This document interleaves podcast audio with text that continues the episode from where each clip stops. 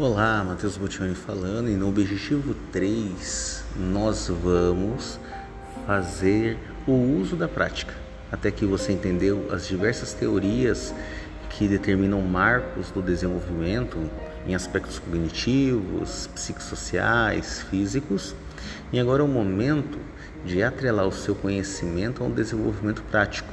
De que forma nós podemos pautar o nosso olhar a respeito do desenvolvimento em questões atuais de necessidades do sujeito.